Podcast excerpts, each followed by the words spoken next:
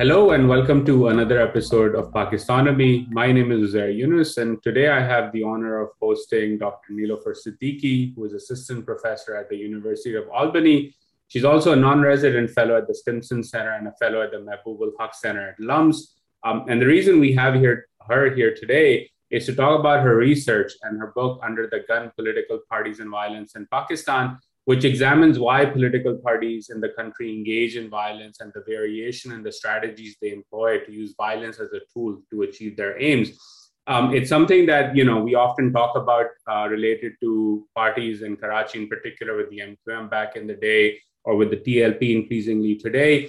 And in fact, even Prime Minister, former Prime Minister Imran Khan, in a recent speech, saying he called off his protest in Islamabad because he saw his political party workers had weapons there and he feared that there would be bloodshed. So it's something that, you know, has been a violence has been a tool that has been used by parties going back decades in Pakistan and all over the world. And Dr. Siddiqui's research has looked at this topic at a very in depth level in Pakistan. So, Dr. Siddiqui, welcome to Pakistonomy and thank you for taking out the time today. Yeah, thanks so much. I'm really excited to be here. I feel like I'm like been like a long time listener, first time caller situation. So I'm excited yeah. that you asked uh, me to come. I am thrilled that you're here, and let's just jump right in. Right, it's something that you know you open up the newspapers in Pakistan or listen to political talk shows or drawing room conversations, and Pakistanis often talk about that political parties of whatever type are violent and something should be done about it. You've done research on this topic, so first tell us uh, help the listener understand like what are the, the tools that they employ uh, why is violence a, a, sort of strategy that these political parties employ and, and what have you seen in your research yeah, sure. So maybe I can start by explaining like why I became interested in this topic. Um, so I started my PhD, I think, uh, back in 2011 now, um, and uh, I had been in Pakistan for the previous couple of years prior to applying for the PhD. And uh, you know, at that time, violence in Karachi was um, at very high levels, right, as you will recall. And so I applied for the PhD. And when I got there, I knew I wanted to study Pakistan. Um, and I became really interested in this question about why we have these high levels of violence in Karachi. And why is it primarily in Karachi? Why do some parties like the MQM, as you noted, you know, employ violence directly? Why do they have these party cadres who seem to be engaging in violence? Why do some other political parties seem to outsource this task to uh, criminal gangs or ethnic militias? Why do some parties who have, you know, um, non non-violence as their ideology in other parts of the country seem to employ these tools like the ANP, right, in in Karachi during a certain period of time? And then I also started to think about violence more broadly, right? So in Pakistan, we have violence of all types, like sectarian violence, um, Islamist violence, um, separatist violence, and so on.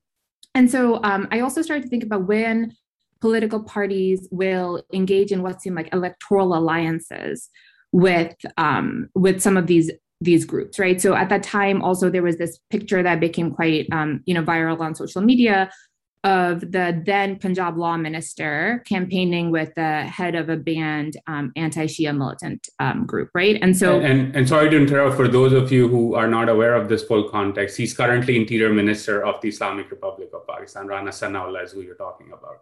Right. So this picture went viral. Um, and then there were examples of when uh, political parties like the PPP in the 1990s, but then the PMLN more recently, in, you know, bringing on, it seemed, to contest elections, actors who were allegedly affiliated with these groups. Um, and so I became interested in, in, why these strategies were being employed. You know, so why, um, if, if the party's primary reason is to gain uh, political power, right? Which we can assume that they want to win elections. That are their, they might have other goals, but that's their primary goal.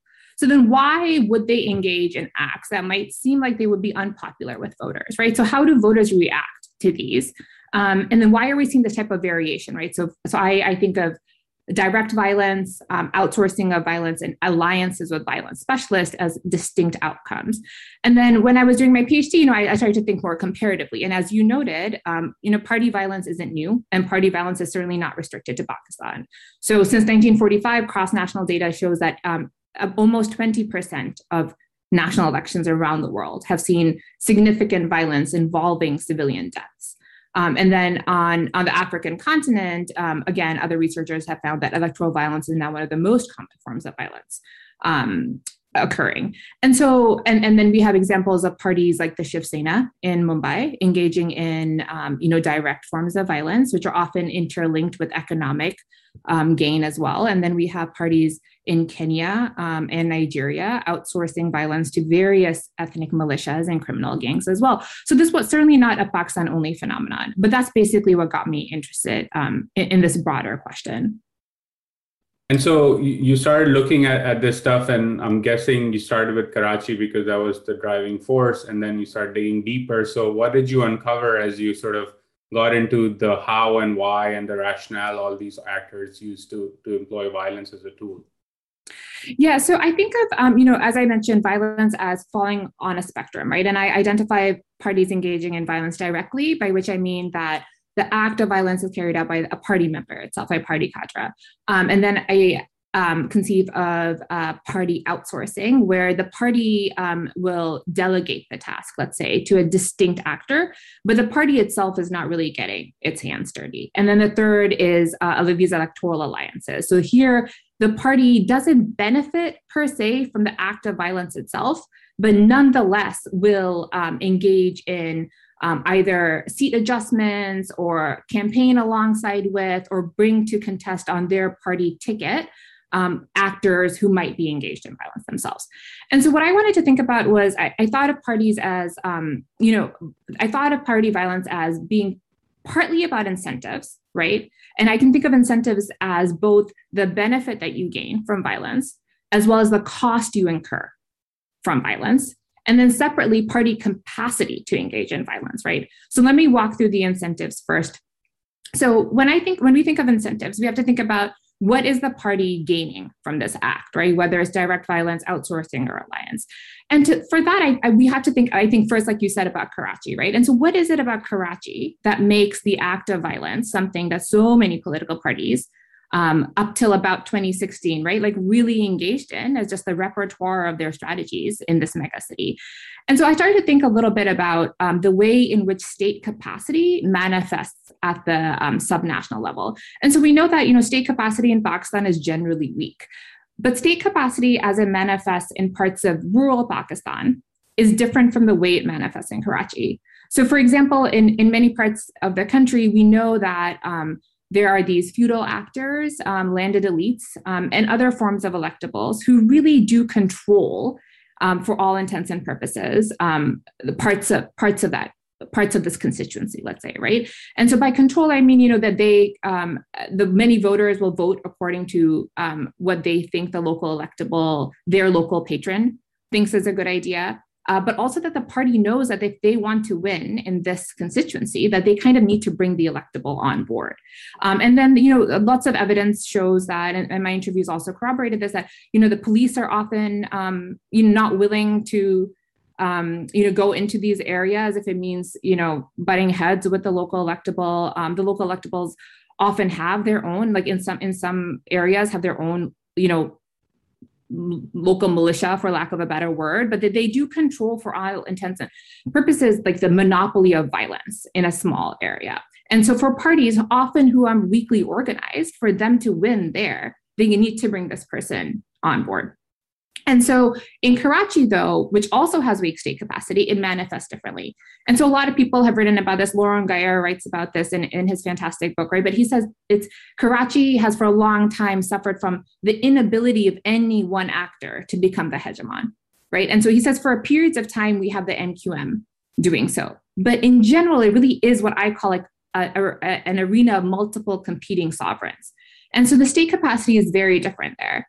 And so I suggest that what happens is that the um, because of this lack of state capacity, the incentives for violence are are distinct in Karachi, and so the lack of state capacity manifests not only in security but also in the uh, realm of the informal economy, and so that's why we have a lot of economic gain um, that occurs through control of land, right? Um, through uh, con- like turf wars that we talked about, Kabza politics, bhatta and extortion, and all of this.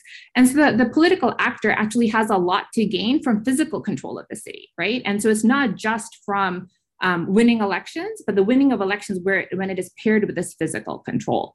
And so you have this economic, um, this possibility of economic gain which interlinks with violence, which again, a lot of other people have written about. Um, and and um, you know, like a lot of activists have talked about this as well. And so this really increases the um, the incentives for violence in Karachi um, for the political actors who are involved. And then in the in, in other areas, right, where we have these local electables, what increases in terms of the incentives for alliances with these actors is the ability or the desire to win that seat. And so the political party, as we know, right, so many political parties, weakly organized parties from the PPP, PMLN to the PTI, have chosen to bring on board local electables. Sometimes these local electables are violent, right? And so what we're seeing is that in some of these districts and constituencies throughout, especially South Punjab, but also increasingly in Sindh, that we have sectarian actors who are becoming increasingly influential. Um, I'm not going to say that they're like necessarily re- replacing the feudal elite completely, but they're certainly challenging the feudal elite, right? And so they're the ones who start to control the local vote bank. And so when they start to control the local vote bank, the, the political party who's weakly organized and wants to win a seat will will engage in the same sort of um, strategy as they would with like a local feudal actor, as they have historically done right? And so we have this also influx of money. Um, we have all the regional considerations as to why sectarian influence has increased um, in, in the region. So not not to discount that, right? But to think about like why at the local level the political party is still is still motivated. Um, and so that's the incentive side. And then we want to think about the cost, right? So why in Karachi did voters not hold parties accountable for the use of violence? And so this, I, I argue, is about um, ethnic polarization, right? And so again, this is also a concept that a lot of political scientists have written about. But we had a very ethnically polarized um, time period in Karachi, and some would, I mean, some would argue that it's continuing. Things have changed a little bit, right, since 2016. But for about 30 years, people really voted um, for their co-ethnic political party. And so even after the operation against the MQM in 1997, um, you know, I have I have a, a, stack of Herald magazines from the last 20 years, um, and I was looking over some of these, and the 1997, I think July cover was about like called Return of the Death Squads, about how the MQM was kind of going back to its old uh, use of violence. And I, I, remember one of the quotes from that was that, and it said that a lot of Mohajirs are actually kind of really sick and tired of the violence that the party has employed, but they don't really see an, an exit option. That if they don't vote for the MQM, then their interests are not going to be um, met.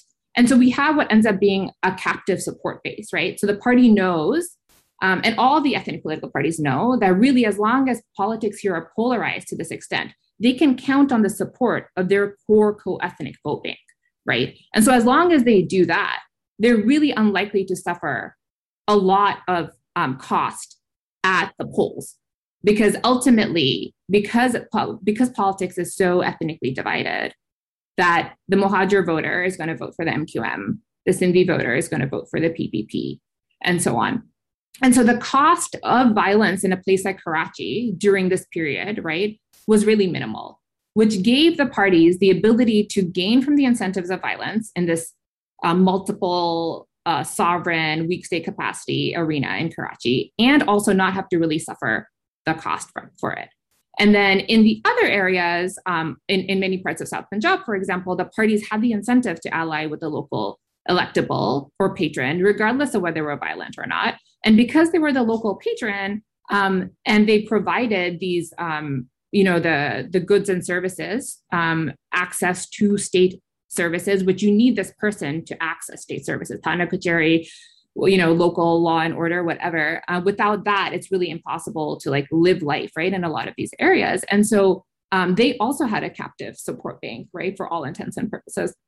And then and then finally um, the other key variable that i look at is is organizational capacity right? So if these parties were stronger um, in in parts of rural Punjab or Sindh or wherever, then they wouldn't really need to rely on these actors, right? But it's really the fact is that these parties have weak organizational capacity. Um, and this is again distinct from the MQM, which had very strong organizational capacity, which is exactly why it was able to engage in violence directly. It didn't need to outsource it. It it, it contained within the party the violence specialist, right? And it had um, a chain of command. It has socialization procedures, right? Lots of people have written about these really intense socialization in the initiations, almost, right, of the of the members of the of the party, and so they were able to engage in, you know, what is what is a, a, the difficult act of violence, right? So anybody engaging in violence is, is going to, you know, potentially be killed in the process. It might go against their their morals. It's um, you're going to face issues with the law enforcement. It's not an easy act to engage in, right? So you really do need these initiation proceedings or the socialization procedure or whatever it is, and this big uh, reverence and a devotion to the leader of Altaf Hussain, right? And so all of that was necessary for the MQM to engage in direct party violence in a very different way than the outsourcing of other parties to like the People's Aman Committee um, and so on. So I can yeah. I can stop here. No, this is fabulous, and and I, am glad you brought up People's Aman Committee because I was going to say that it's also like an ironic name, right? The People's Peace Committee was an actor that was you know conducting violent acts and engaged in a war, essentially a turf war with the MQM at that time. The one question I have on this, I think it applies to both the rural side of things where there are electables, um, as well as to a place like Karachi, is that, um, and I would love your thoughts on this, is the incentives to engage in acts of violence also then help minimize the cost, right? In the case of the MQM, the gains they made territorially, economically, politically then allowed them to say, even in a constituency where voters were sick and tired of them, on election day, they could stuff ballots, right? Or if they if people were sick and tired of giving money to the MQM on Bakra Eid, they could forcibly get the, the, the hides of the cows and the goats to raise their money, right? And then Altaf Hussain would very proudly say, "Oh, look, we raised a record amount of money." Whereas those who lived in Karachi knew that this was extortion um, that many people were not doing this out of their free will, but as you said, there was no other way out of this. They were captive to that to that violent actor. Um, and then on the flip side, in similar to the feudal uh, or sort of the rural example you gave, in the Karachi example, then it's also that oh, you're better off going to the sector commander and being friends with him um, if you need a new water connection or your gas line is broken and the local sort of authorities are not being responsive. And that's also similar to the Thana Kacheri culture. The electable has been replaced by an organized MQM with a sector exactly. commander office, right? Um, so then my question is, how do you get out of this? And it, it be, you know, in Karachi, obviously there was a big military, paramilitary operation. But generally speaking, is that the only way out of this sort of situation, or are there other things that can perhaps evolve and lead to the weakening of these actors?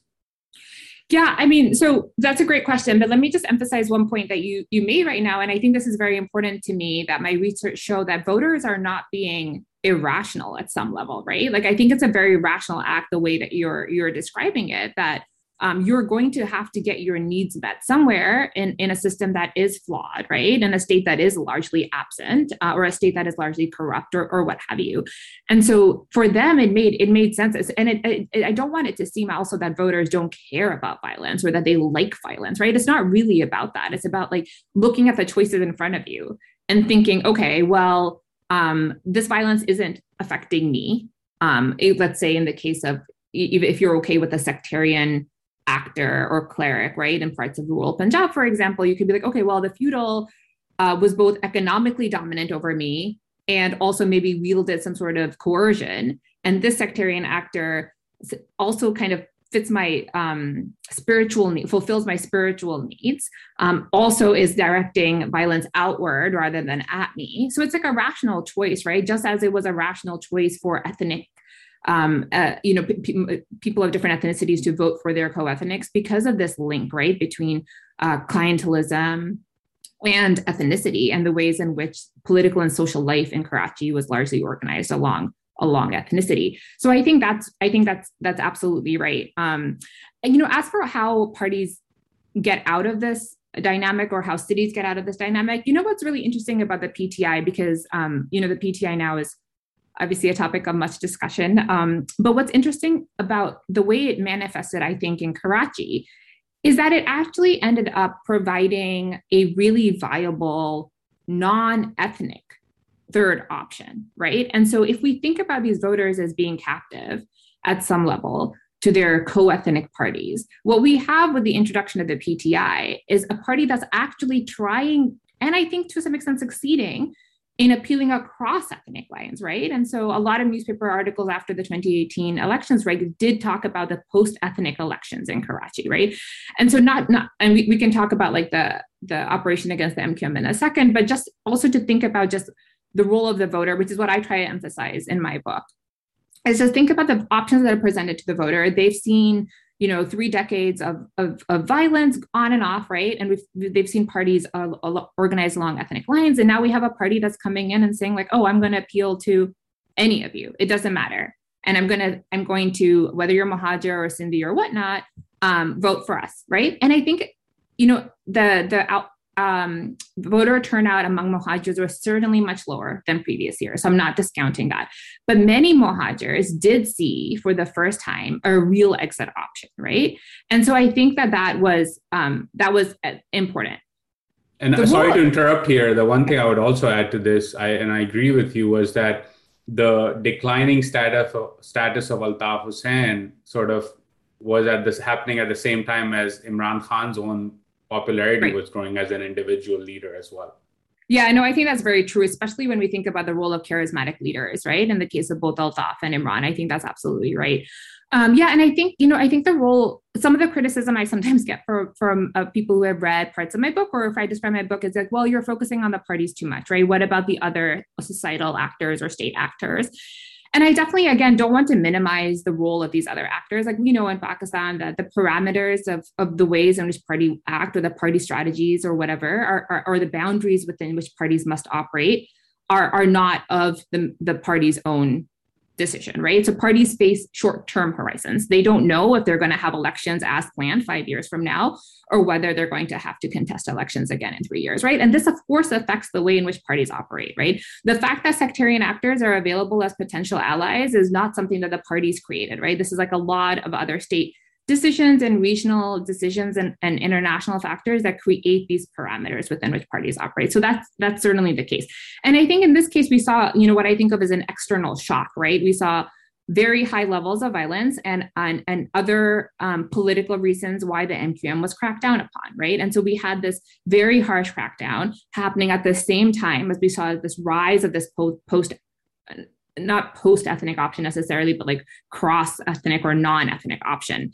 And so this this these two dual events i think allowed for an opening which allowed for a, a change in um in karachi politics. But you know whether or not this is going to continue i think is an open question. And i think that what's really important um, again even as i talk about party violence is that parties um, voters desire representation right they have all sorts of needs that that are, are valid and need to be met. Um, and so the mqm you know for all its faults and its use of violence i did provide to a very sizable percentage of karachi's population both um, both descriptive representation which was important right? And and pride and everything else that comes with it as well as material needs right? And so i think just getting rid of that option um, is not going to, I think, get rid of um, some of the underlying issues which are still at stake. And so I'm not, I think, I think it definitely remains an open question as to like how this continues, but it seems very likely to me that we're not seeing like an end of ethnic politics in Karachi, right? I don't, I don't think there is, I think as voters become, and some are exhibiting it now, like becoming disgruntled with the PTI, there'll be a desire among some communities for a return of the MQM. Yeah, and I think um, even at sort of, if one were to say 2018 was sort of the bottom for the MQM in terms of its political power and influence, even at that point, without its support, there would be no PTI coalition, right? And we saw in April that once the MQM said Khudafiz, the whole card came, the, the whole government came crumbling down because they still have that enough seats to command that power. And where does that go in the next election cycle is to be seen. But one would argue right. that 2018 in recent memory was the big low for the MQM and still is a relevant national actor uh, when it comes to parliamentary democracy in Pakistan. The one thing that we've seen emerge recently, you mentioned the use of the, the role of other state actors, and obviously the TLP has emerged as, as sort of you know a group that has exercised violence, not the type the MQM uses, but again, command a presence on the street, riot, destroy property, bring a lockdown in Punjab and Karachi and other urban parts. Um, how do you see the evolution of that group uh, moving forward? And the one reason why I particularly ask you this question today, for example, is you know I'm eagerly watching um, and concerned about what the TLP does in light of the comments made by a BJP spokesman in India, which has caused an uproar, rightfully so, across the Muslim world. And the TLP has in the past weaponized a topic like this. Um, and so again, it's a it's a group that the government fears. I would say perhaps fears more than the MQM even because the MQM didn't get the types of deals the TLP does um, and has had at times like the release of Saad Rizvi, etc. So how do you see the emergence of this new actor on the political map and the way it's exercising violence? Yeah, absolutely. You know, I'm really fascinated by the rise of the TLP, as I know many observers and scholars of Pakistan are. I, will be honest and say at this point with the TLP, I have more questions than I do answers, right? Um, in part because I COVID has prevented as much travel uh, to Pakistan as I would have liked over the past two or three years, which has seen, you know, kind of the rise of the TLP. But I think for, you know, what I'm particularly interested in is, is thinking about the way in which the TLP becomes organized, right? As whether it is, and there's some news that suggests that it is like becoming organized, right, at the local level in a way that's more akin to the MQM and less akin to kind of like an amorphous political or social movement, right? Sorry to interrupt you here again. With the MQM point, the stream of consciousness, it's something also that Pakistan is urbanizing, especially Punjab. Absolutely. So that weak capacity dynamic we saw, weak state capacity dynamic in Karachi, there will be five, ten more types of Karachi, maybe mini Karachis, yeah. where the TLP may have more influence. And actually, that's also like that. Also, I think the, the urbanization of Pakistan is also something I think about when I think about the rise of these sectarian local actors, right? Because we actually see them happening in the most urbanizing of, of constituencies, right? So you have the very rural areas, you still have like the feudal elite, right? And in the urban areas, you have different dynamics. And it's really in these urbanizing areas where biradari linkages are becoming more segmented, where the economic dominance of the feudal is like kind of falling apart a little bit, where um, you know, where, where there is this room for people to to to come in and fill that gap is also where you're seeing, I think, the most um, the the ASWJ type um, um, members affiliated with that who are contesting elections are are, are the most uh, the most effective there as well. So yeah, I think urbanization is actually a really interesting trend um, that's happening, and I think will kind of determine who the local elites are, right, and how voters react to them. But yeah, so with the TLP, you know, what's what's interesting also is I, I think I guess a couple of open questions that I would keep an eye on in the future is one, how its organizational structure takes root, right? Whether it becomes um, this, I mean, MQM was only in Karachi. That kind of allowed it, just like Shiv Sena is only in Mumbai, right? Like as it goes, as it, as the Shiv Sena, for example, tries to go in the rest, tries to become more prominent in the rest of the state, um, you have it is getting hard for them to replicate their organizational capability, right? And so the MQM also was really at some point was like, okay, we're just a party in Karachi and we're just a party for the Mohajirs, and that allowed it to maintain its organizational strength. Now, if the TLP is able to like replicate that in many um, organizational centers around the country, then that I think really raises important questions about the means um, and the capacity for violence in which it can engage in.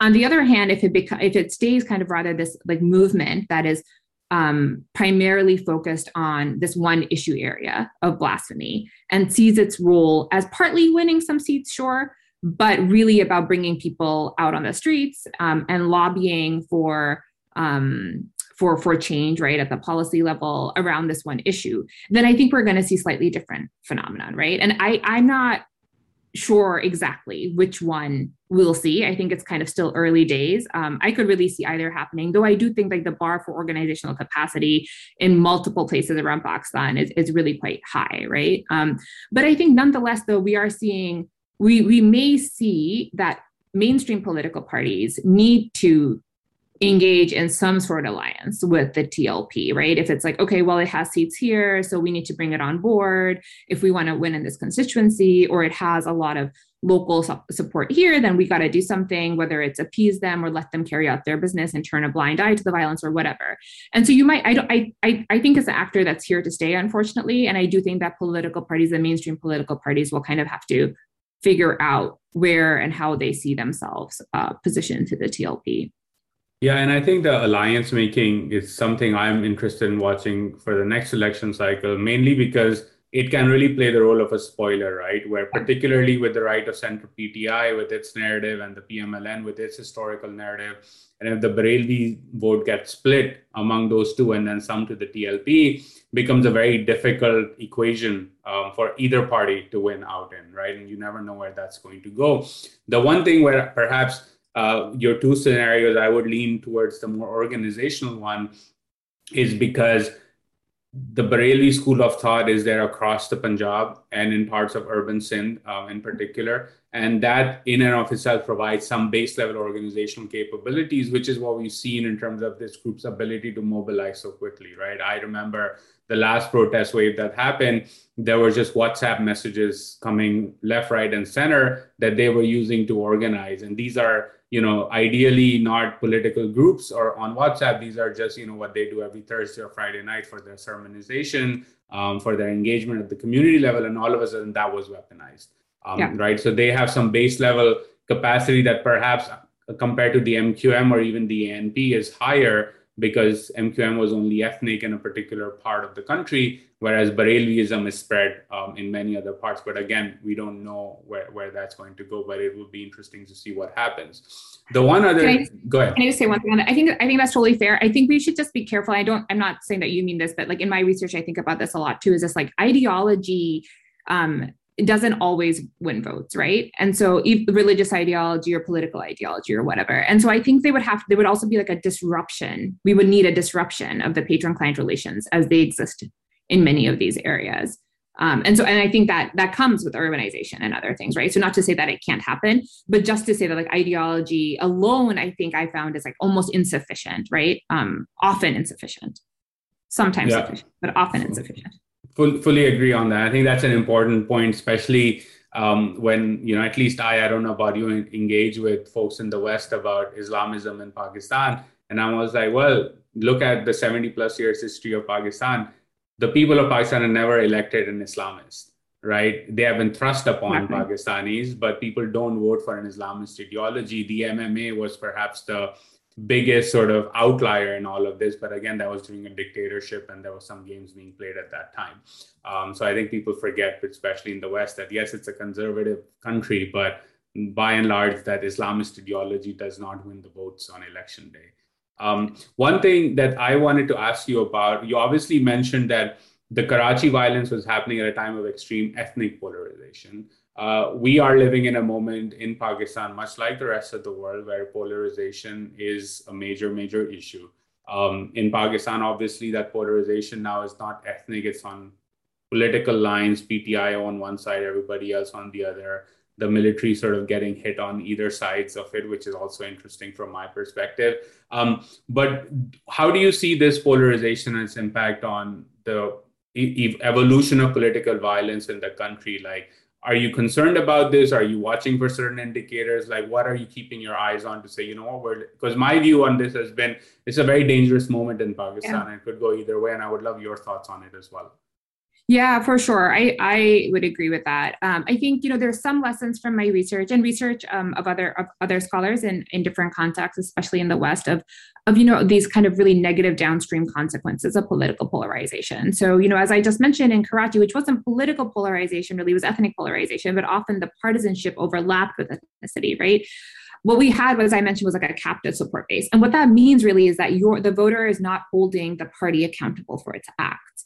And I think that is what we are seeing in, you know, so research um, by scholars in the US has found that um, when it comes to political polarization, what we find is that partisans are really willing to um, put up with undemocratic behavior by their political party. And so there, there's a sense that, um, as these scholars from Yale, they write that you know these are the these voters are partisans first and Democrats second.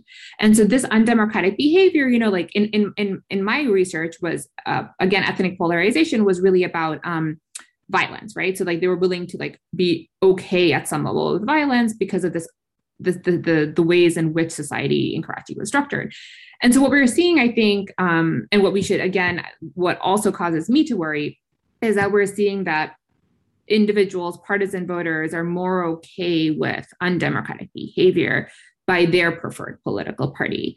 Um, and so they're they're willing again to kind of strengthen um, their political party at the expense of institutional um, or constitutional rights um, and democratic norms. And I think that's a really scary phenomenon, right? And I think we we saw it in in the we're seeing it in the U.S., but we certainly saw it um, during the the, the previous elections under Trump, right? Um, and then even you know right now with the no confidence motion, you know we saw that the way in which people view the no confidence motion or the dismissal dissolution of the National Assembly was really divided along partisan lines. Um, and then you know the other thing that worries me about polarization and this relates to another uh, field of my research is, which is on misinformation um, but we find that often um, you know, whether and how people believe facts is also kind of determined by their partisanship, right? And so, and who is endorsing the conspiracy theory or the misinformation. Um, and so, my research, and this was from quite a few years ago, early in my PhD program, was that when conspiracy theories are endorsed by people's preferred political party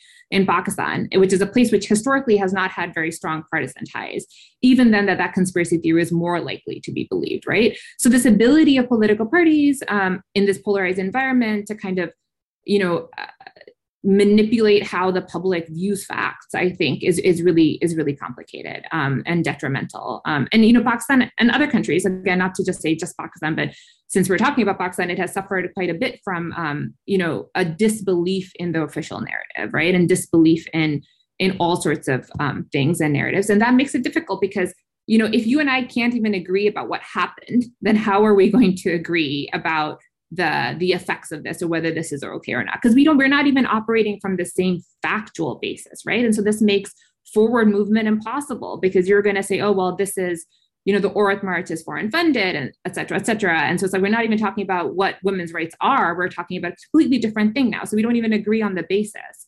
Um, and so this makes i think it really hard for people to get get past um, towards some mutual understanding or agreement um, because because as it is like the nature of, of facts is being disputed and everything is so polarized um, and complicated but just a final note on this is like even though i do think it's detrimental again whether or not it translates into voting behavior i think is an open question right and i think i think it's an open question because of the this the weak organizational capacity of the PTI and their reliance on electables, right? And so the fact of what you know whether or not the next election will definitely go to the PTI because of this sudden this recent swell of support, I think kind of discounts the fact that in much of the country we do again see um, patronage, patronage politics like dominating voting behavior, and so that is changing. But whether it's changing quickly enough, I think is is unclear. And so I don't. I think we should also, as we discuss this, like not not necessarily equate this conversation necessarily with voting behavior. Yeah, and I think the the electables point is super important because 80% of the PTI's winners in 2018 in the Punjab, roughly 80% were dynasts, right? So they exactly. were the electables that you and I are talking about. And let's even assume that that pattern is changing. Parliamentary democracy in Pakistan is a first past the post system, which means two or three percentage points slipped in your voter margins um, is devastating, right? You lose a ton of seats. You go from 20 30 something percent of the vote on election day to 26 25 percent of the vote and that makes you a terribly weak party across yeah. the country right and i think again one of the things that perhaps given democracy in pakistan has been an experiment in fits and starts a lot of people especially younger people who happen to be insafian don't recognize how a first past the post system works and how these things you know lead to a devastating loss, even though you may be thinking, hey, we got a ton of votes. And it's like, well, two percentage points shy and and you're in third at the end of the day, right? And I think that's yeah. something we'll see how it plays out. Um, I think another thing um, on, in this post-truth sort of post-fact world that we're living in, particularly in the Pakistani context, is how narratives shift on a dime, right? So just mm-hmm. two years ago, you and I have been, you know, texting each other over the last couple of years about how certain things people say are considered RAW funded or CIA funded or anti-army or anti-Pakistan. And now the same people who had been making those points are the ones who are taking those same positions that somebody like a Mohsin Dawar or Ali Wazir was taking. But that's kosher now all of a sudden, even though if you were to just put a quote and say who said it, people would say it was somebody from the PTM, and the reaction is totally different now because somebody from the PTI is saying this. And how do we channel that? How does it impact voter right. outcomes and election day outcomes? Is TBD. Um, which brings me to my last question. Um, is you know you mentioned there are other actors who've used these groups over the years tlp right now and we have the qazi qazi Faez Isa judgment the mqm a case in point during the musharraf era etc how do policymakers, particularly civilian policymakers, get out of this conundrum, right? Because at the end of the day, as you describe the incentives and the costs, those things may, the incentives may be higher for violence and things like this in the near term. But the long term is always devastating, especially for civilian authority and democracy and strengthening democracy. So, how do we get out of this rut that perhaps Pakistan seems to be stuck in? Yeah, this is a really important question. Something I try and tackle a little bit in my um, in the conclusion of my book. And you know, I think the I think this point that you get at is really important, right? With it's like short term gain but long term harm, right? And I think what what needs to change in a way is the the ways in which political parties view their time horizons in office. And for that, I am like a strong supporter and like believer in like just letting the parties complete their terms because I think that the long-term ramifications of that are really important, right? Because if a party knows that they have five years and they have an iterative game that they're going to then contest elections again, then it, it, it forms like a different relationship with the voter, right? Um, because um, because it, it knows that it can't just you know get through three years and then and then they don't have to worry and then no, there's no martyrdom on offer exactly the swell of sympathy support is like huge right? And like our history is like oh they're back to power because of like the sympathy wave or whatever. And so it really needs to become more performance based right um and the other thing that i'm you know a strong believer in i think also is just like the strengthening the party's organizational capacity so obviously with the mqm we saw where organizational strength can result in violence. And so that is not the outcome that all of us are looking for, of course. But organizational strength of the political parties kind of allowed them to be in charge of their decisions, right? And in charge of like who they put up for a candidate in a particular constituency and not so reliant on who the local actors are and who the local power holders are. Um, and so kind of like strengthening organizational capacity, but towards nonviolent outcomes, right? So we have, um, you know, organizational strength, um, but that is not being used in a way that uh, would be necessarily detrimental. Um, and then the other thing I think is, you know, again, like a, a good, I, I, don't think this is ne- necessarily bad. And also, I don't, I've said this before, I don't know if I fully, fully believe it, but I think it's something I'm kind of muddling through in my own mind is even when we talk about all the negative things about polarization, I think what we're seeing when we see polarization also is a strengthening of party voter ties, right? And that is a good thing in a hybrid context, right? Because we want to see political parties um, who have independent ties with, with voters that are about ideology or policy positions or something that isn't patronage, right? So obviously the current uh, moment right now is potentially dangerous. Um, but I don't think that that means that we need to throw like party voter ties out the window, right? And like that is also something I think we need to be um, working with, right? Because we want to we want to see. I mean, Western democracies, stronger democracies, that that's what exists, right? These strong party voter linkages, which allow the voter to hold the party accountable. Um, and so it's removed from patronage systems, right, or entirely patronage systems, where the voter just becomes like the you know the whoever gives me what I, the material need um so they, they become more reliant on the local patron um which which isn't great. So I, I do think that there are some some potentially silver linings of the moment that we're in um potentially. So very cautiously i'm going to say that. Yeah and I, that last point is interesting and I, I need to do some more thinking about this but a quick reaction is also what happened with the mqm again post altaf right? Is that some part of the party still held together. The poor, yeah. voter party tie remained even when violence was sort of pushed out, essentially through an exogenous shock in this instance.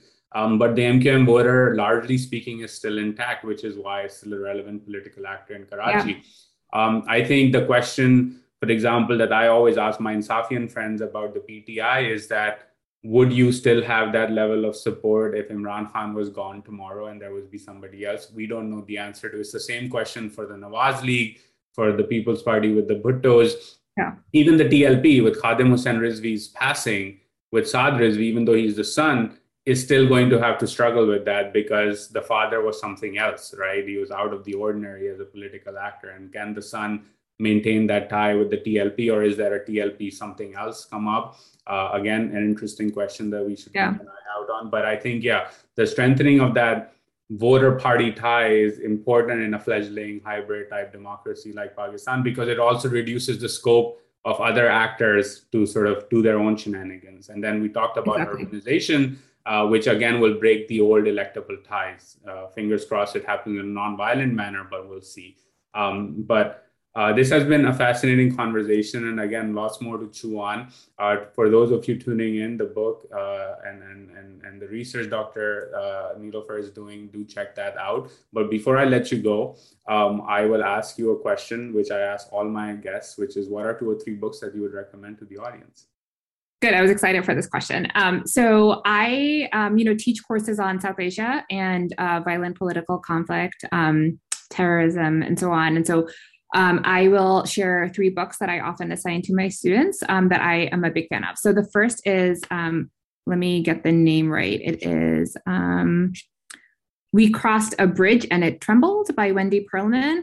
And it's about the Syrian civil war. Um, she's a political scientist, uh, but the book is really um, it's told from the perspective of uh, her interviewees, and so it's kind of just oral narratives um, and uh, it's the the time frame is about i think 40 years and so it is absolutely beautiful super evocative very important questions about syria but like very very important um, you know questions like broadly speaking as well um, and I, I really highly recommend it. It's called we crossed a bridge and it trembled by wendy pearlman and the second one I really like a lot is No Good Men Among the Living by Anand Gopal. So I don't know if you've read that, but it's about the US uh, war in Afghanistan. It was written a few years ago, but it's still super relevant. Um, and it really just, I think, is really um, sad and maddening in the ways in which the many, many ways in which the war went wrong and just like how, how, complete lack of local knowledge and local context was really to blame and it's really important for us to read i think like